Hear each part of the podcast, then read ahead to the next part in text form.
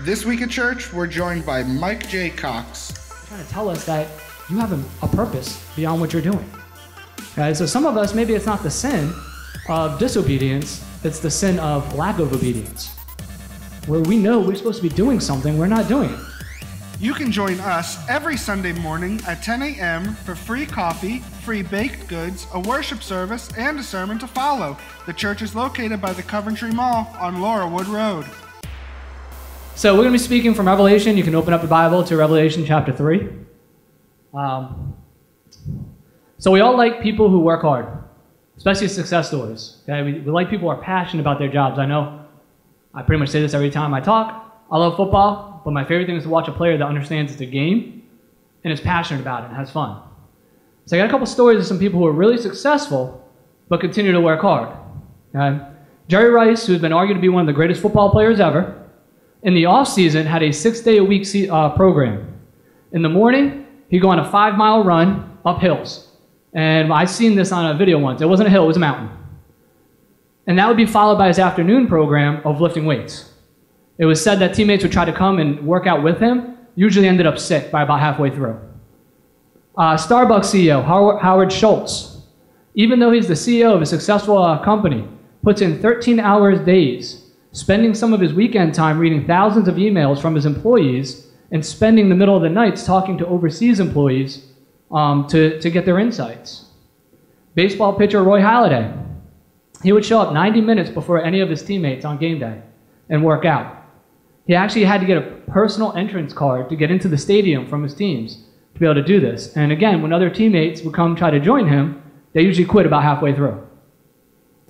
GE CEO Jeffrey Immelt was reported to work 100 hour work weeks for 24 years. Yahoo CEO Marissa Mayer, when she was working at Google, would put in 130 hours a week by sleeping under her desk and being strategic about her showers. Basketball player Kobe Bryant, in order to keep playing with broken fingers and dislocated thumbs, changed his jump shot so he continued to play in the game. We love our athletes and our singers and our celebrities, and even just stories of people who not only made it to success through hard work, but continued to give that hard work even when they were already successful. Okay, it's a step, I always tell my students, that's a step from good to great. Is that once you get good, you continue to work. Well, God wants the same thing from us. He wants us to work for Him just like those people work for their professions. So we're going to look at Revelation today. Now, Revelation is a hard book. The good thing, though, is the first few chapters is a little easier to understand. A little harder to take sometimes, but a little easier to understand. In those first three chapters, we basically get some practical examples of some churches, most of which started off very good, but fell into some things. And we'll look specifically at Laodicea. So a little background about Laodicea. It was located where two rivers met into the Lycus River. And by the time Rome had kind of conquered that area in Asia Minor, it was one of the wealthiest cities. Um, it was an important trade route. They were known for black wool, and they were very self sufficient. They were so wealthy that even when it was destroyed by an earthquake in 60 AD, they refused any help from Rome and actually rebuilt the entire city itself with, the, with uh, the money they had and the resources they had. And this is the church, or the city that this church, Laodicea, in chapter 3, um, was located. And they were a product of that wealth as well. They had quite a bit of wealth. Um, it's the last church that is written to in the book of Revelation, and it's kind of an interesting church. So we're going to start off in verse 15. And this is kind of what Jesus is speaking to this church. So he had a message for each church. And here's what he says to the church of Laodicea He says, I know your deeds, that you are neither cold nor hot. I wish that you were cold or hot. So because you are lukewarm and neither hot nor cold, I will spit you out of my mouth. Some interesting things about this rebuke is first off, it's the only church that doesn't have a positive listed. The previous six churches all had something positive said about it, whether they were very serving or whether they used, gave of their nothing, whether they were very uh, persistent in keeping Jesus' name. This church, Jesus actually goes right into the rebuke. What does that mean? Well, it means that he felt so strongly about where this church had gone that he couldn't even find anything to say, or well, he could find, but he couldn't say anything good about it because it was so bad at this point to be lukewarm. So, what does it mean to be lukewarm? Well, if you have a drink, lukewarm means that it should be hot, but it's probably only moderately hot, or usually we say room temperature. They give the word tepid, which we don't usually use much. If it's a person, it's said to be very unenthusiastic. So, a lukewarm person usually is that wishy washy. We don't like our politicians to be lukewarm about anything. We want them to have one side or the other. Uh, so, you're kind of in the middle. So, what are the dangers of being lukewarm? So, I'm going to start with your notes. Uh, it doesn't really sound like that bad of a thing, but again, Jesus thought this was a huge problem. He went right into the rebuke. The first one is that the lukewarm Christian is comfortable. So now you're going, wait a minute here. Uh, isn't being comfortable a good thing? Not really. Not always. When you get so comfortable that you're happy with what you have, that you're just content to be where you are and not grow, especially as a Christian, if we were supposed to stay where we are, we'd already be in heaven. But it didn't end at salvation, it started at salvation. He's calling us to keep growing. Well, this church had stopped growing. They had become very comfortable in everything they had, depending on their wealth and their worldly comforts instead of God. And that's what became the big challenge for the church at Laodicea. They were so happy with what they had, they basically thought that they had everything they need, and God was no longer necessary. They were comfortable. Jesus gave us an example of how this can be bad too in the rich young ruler. Okay, many of you probably heard the story of the rich young ruler. So a rich man comes one day to Jesus. He says, Rabbi, how do I get to heaven? Well, Jesus first tells him, Well, you must, you must keep all the commandments. Now, here's the first amazing part. He goes, Well, I've kept all those. To me, that's a question mark right there. Because I can tell you right now, I have not kept all the commandments all my life. And I doubt anyone in this room has. So he was apparently the most amazing religious Jew that ever lived. But Jesus says, Okay, you've kept all the commandments. And the man responds and says, So now what do I do? Probably thinking Jesus didn't have an answer, like, Hey, you're assured. And here's what Jesus says He says, If you want to be perfect, go and sell all your possessions and give the money to the poor, and you will have treasure in heaven. Then come, follow me. But when the young man heard this, he went away sad, for he had many possessions. So he comes here to Jesus, say, Well, how do I get to heaven? Knowing, or in his heart thinking, Hey, I've done everything. I should be good. And that's what he wanted to hear. He, this was a rhetorical question to this guy. He wanted to hear, you know, you're a good and faithful servant. You, you've done everything. And instead, Jesus gives him another answer. Well, why does Jesus respond this? Because he knew that the man had valued his possessions more than God. And that's why he walked away. When we become comfortable, we'll still ask Jesus questions, and we'll still ask God questions, but then when he answers, we don't want to hear the answer. Because we're in our comfort zone. And that answer might make us uncomfortable. We don't want that. We compare this man to the sinful woman of Luke 7. So Jesus is at a Pharisee's table, and he's eating with this Pharisee, and this woman comes who has been known to be very sinful. And she kneels down at Jesus' feet. She begins to cry at his feet. And when her tears make his feet wet, she wipes them with her hair clean. And Jesus says that you know this woman loves much because she was forgiven much. The difference between her and the young man was she knew she was a sinner. She was uncomfortable with her life. And because of that, Jesus was able to move in her life. And she would be able to move on. She was really, really cold. And she needed to be heated up, and she knew that.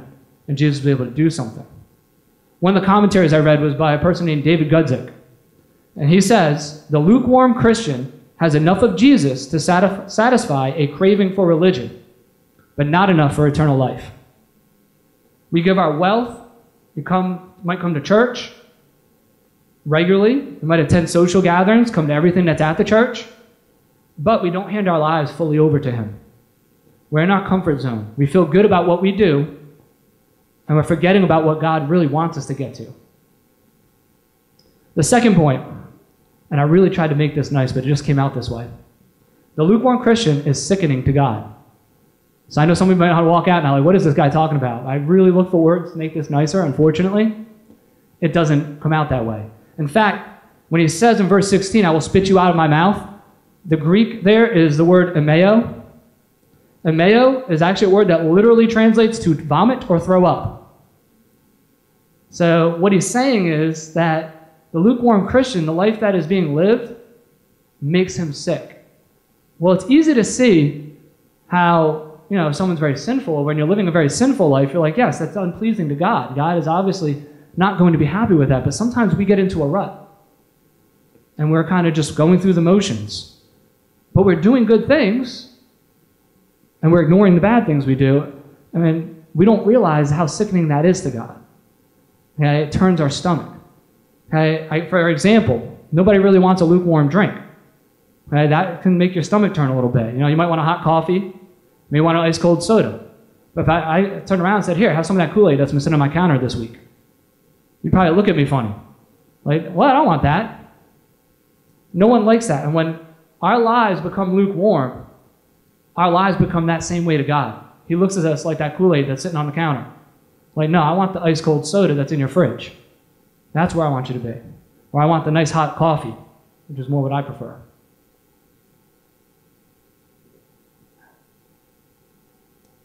When we are cold, again, I kind of go back to when we live our, when we are lukewarm, we kind of get comfortable. We don't realize what happens is Jesus actually says, "I prefer you be cold over being lukewarm," which sounds really ironic because obviously the number one answer he wants is he wants us hot for him. He wants us on fire for him. So why would he prefer me to be cold over lukewarm? At least I'm halfway there, right? But when we're cold, we tend to realize that we need God. We tend to realize that something's wrong. We need it fixed, and we can't fix it ourselves. And that's an opportunity for God. Jesus saw this as an opportunity, like, hey, I can show you that you need to be heated up. Versus the lukewarm Christian who thinks that everything's good. I'm lukewarm. I'm good. I'm doing some things. I'm going to church. I'm in the meetings. I'm going to the events. Ignore this sin on the side, though, when I walk out the door. Third way, uh, third danger of being lukewarm is that the lukewarm Christian is blind to their own condition. In verse 17, Jesus says to the church of Laodicea, He says, You say, I am rich. I have everything I want. I don't need a thing. And you don't realize that you are wretched and miserable and poor and blind and naked. What a list.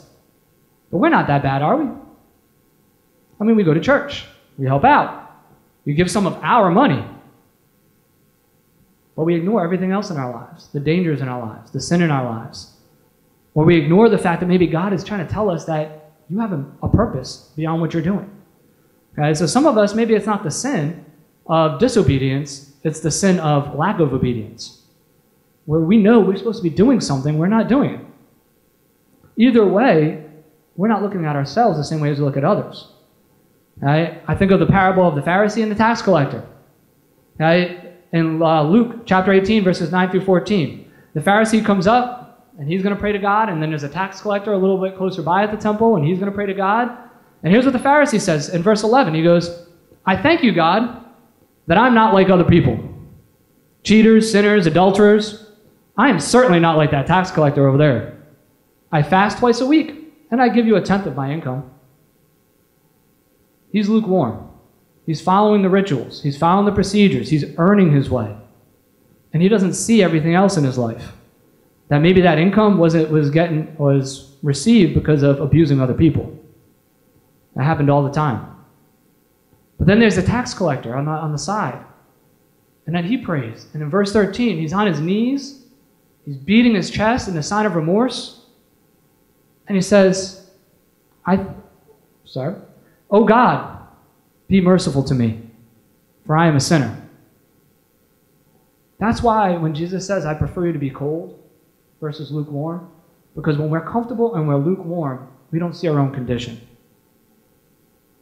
Whereas when we're cold, we know it. When you're out in the winter cold, you know you need a jacket.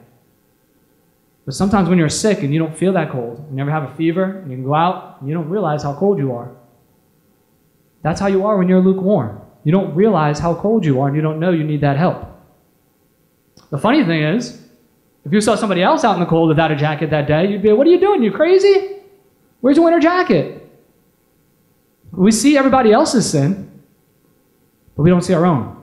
Right? We, see, we have to take the plank out of our own eye, take the toothpick out of someone else's, but we don't see that plank. We become blind to our own condition. One of the signs of being lukewarm, if, you're, if you wake up and most of your day, you're realizing that, hey, you're noticing everybody else's faults and noticing how much better you are than everybody else.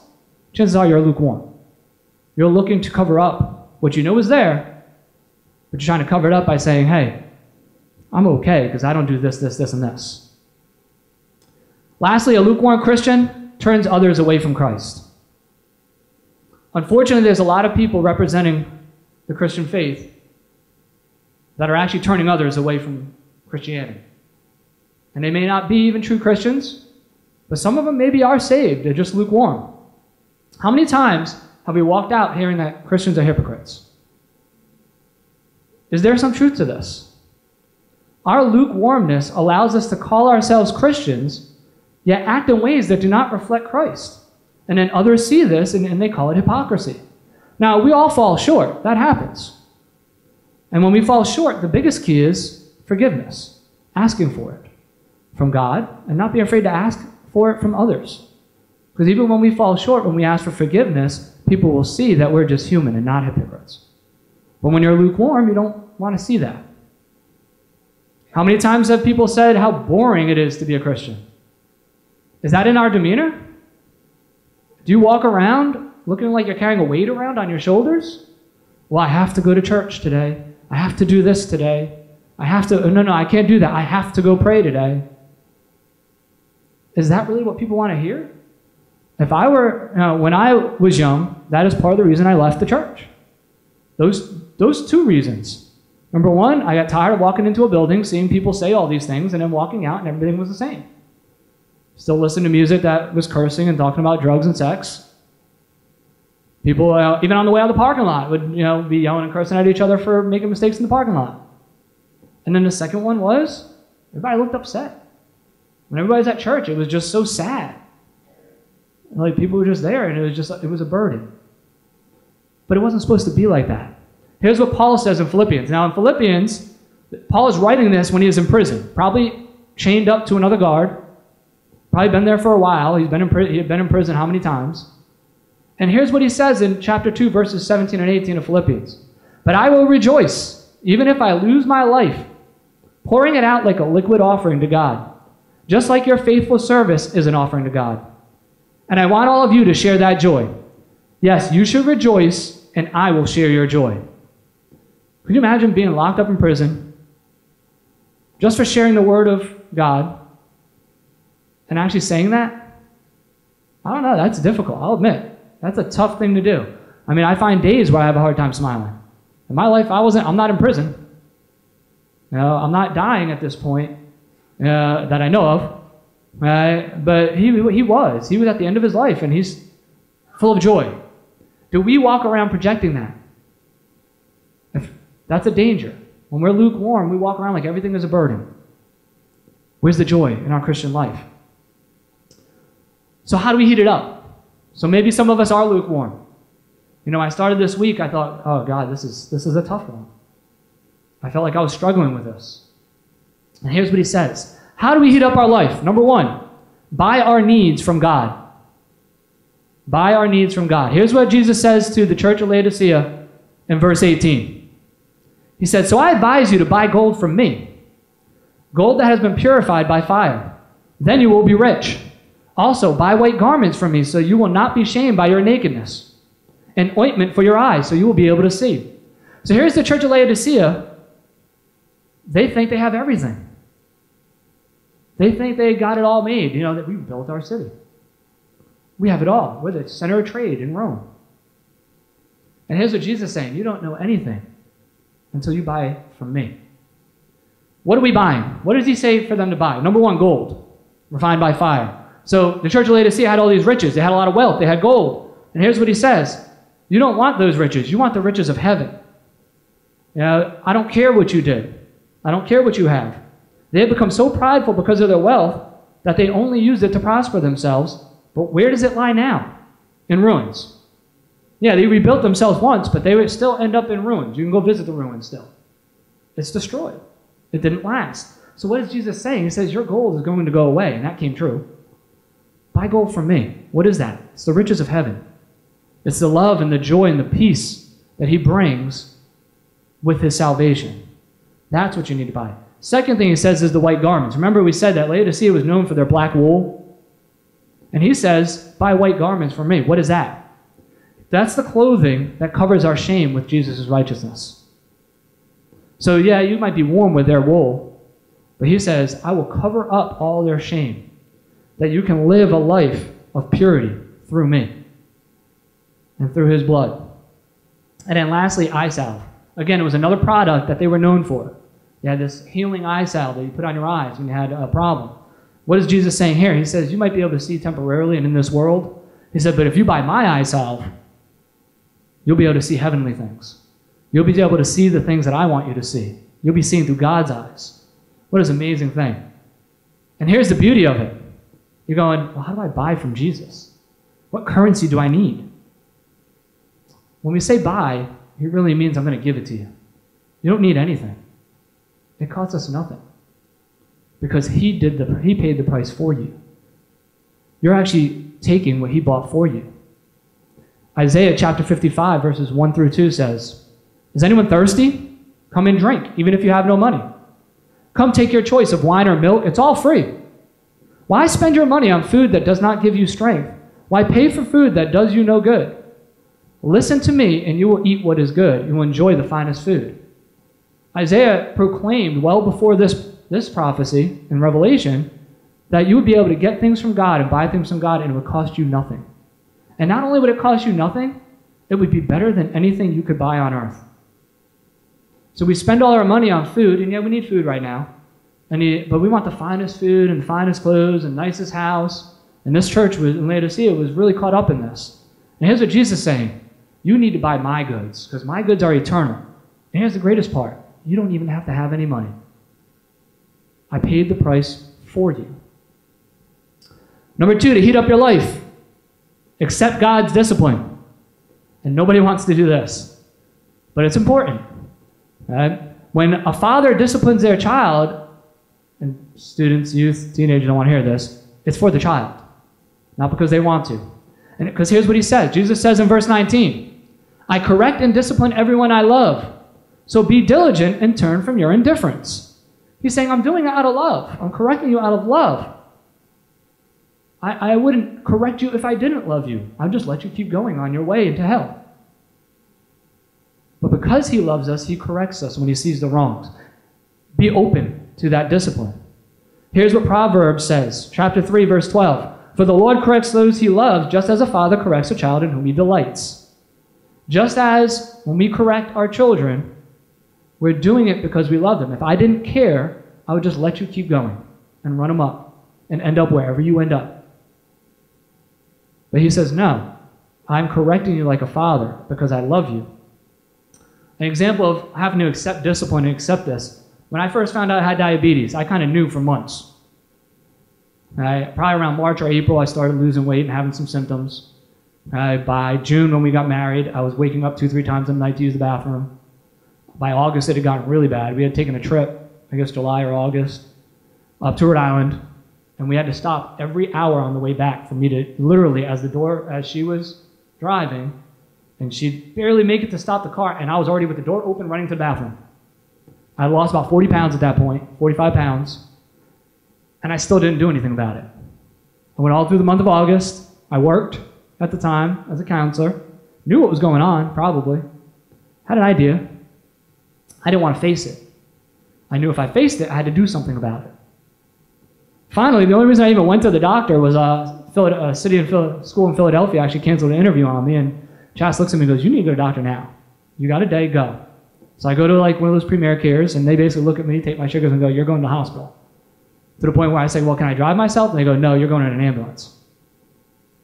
I had to face it, and at that point, I had no choice. I could continue to ignore it, and I would ended up dead. Or I had to face it and accept the fact that some things had to change in my life the way I ate, the medicine, so that I could continue to live. God is saying the same thing to some of us now. There's something we need to change. And if we want to heat up our life and have that joy again and, and, and live for God and do the things that God wants us to do, it's time to accept that change. We're sick. You just got to recognize it. Lastly, open the door to God. I think I could say this part every single message. It is the key component. Open the door to God. Verse 20, Jesus says, Look, I stand at the door and knock. If you hear my voice and open the door, I will come in and we'll share a meal together as friends. So, how do you open the door to God? Number one, and again, I can say this every time prayer. I say this to our teens a lot. We are in a connected world. We probably talk to our friends multiple times a day through Facebook, Snapchat, Instagram. I can name about 15 other social medias. Some of us even go old fashioned now and text. Right? Some of you will get that joke later. We talk to them all the time. Why? Because we say, well, it's my best friend. Of course I'm going to talk to them. But then we call Jesus our best friend, and I go, when's the last time you prayed? I don't know. How can you call someone your best friend who you never talked to? Or how many have the time where you get that phone call or that text message and you go click and you just ignore? You got to do the same thing. God is calling you to talk to Him every day. Jesus gave Himself as a sacrifice to be the bridge that you could talk to God whenever you want. I used to talk to Him while I drove home. It was the only way I could avoid road rage. Right? We got to talk to Him. If He's truly our best friend, He should be the person we talk to the most. I could talk to about, about that all the time. Uh, when, we when we continue to not talk to him, we're always going to stay lukewarm. He can heat you up. You're not going to like what he says all the time because he's a true friend. He's the friend who will look you in the eye and say, You need to change. But he's also the friend that's going to look in the eye and say, You did that great. I love you no matter what. Even if you do have some things to change, I still love you through the process. Secondly, in God's Word, okay, get into the Bible. Here's a, another great thing. You're like, well, I don't know what to pray. I don't know what to pray. I never talked to God. And it's kind of like talking to a stranger sometimes. Well, He gave you a whole book of His Word. How much has He already talked to you? You should know Him. But if you ignore it, of course you don't know Him.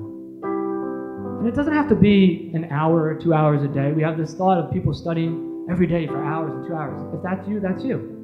If you have an hour to give, give an hour. God is going to call you to a personal time. But you have to hear his voice and then respond by opening up the book and, and looking at his word and, and getting heated up through his word. When I've been at my lowest time, the only thing that got me back up and heated up and back passionate for the things that God wanted me to do was keeping that prayer time, doing the life journaling, getting God's word in my heart. And it's amazing how you can just be in a random passage that was assigned to you from four months ago, if you followed a plan, and all of a sudden, there's something that just speaks to you differently. That's exactly what you needed in that moment. God is amazing that way. So here's the challenge. I give you a challenge. I'm talking about how to heat ourselves up. So I got to end with the promise. Why would you want to heat up in the first place? Well, here's what he says in verse 20. He says, Those who are victorious will sit with me on my throne, just as I was victorious and sat with my Father on his throne. Praise God. I know that's where I want to be right next to his throne talking to him. So when I leave here, that's where I want to get. You know, just as those stories amaze us of the people who work hard, and we, even when they're successful, we should be like that as Christians. If you've already asked Jesus into your heart, you're saved. Awesome, you've made it. But there's still a lot of work to do. And He needs workers. And He wants you to do your part. It could be something small, it could be something big. What I know about it is that He loves you through that and that He smiles at everything you do. No one else in this world may notice it, but He will smile if you continue to work. He'll be pleased with you and always pleased with you. And please stand as the worship team starts to begin. He wants us to be on fire for Him, not just lukewarm. Right? So, as we worship today, what I want is I'm going to ask you to come forward. Right? Are you lukewarm? Have you just been kind of going through the motions? I know when I started this week, I thought I was going to really be wretched. And I thought this was going to be really tough. And again, I told you at the beginning, I said, You want to speak about what? Out of what book? I'm struggling right now. Okay, those of you who know what's been going on in our lives, we're getting ready for the baby next month. We've been building a bedroom. I barely see my wife and children because if I'm at home, I'm upstairs away from them working. And then I have to go to work and do that job. And I go, I don't know if I'm. I, I, when I first got this message, I said, I think I might be lukewarm.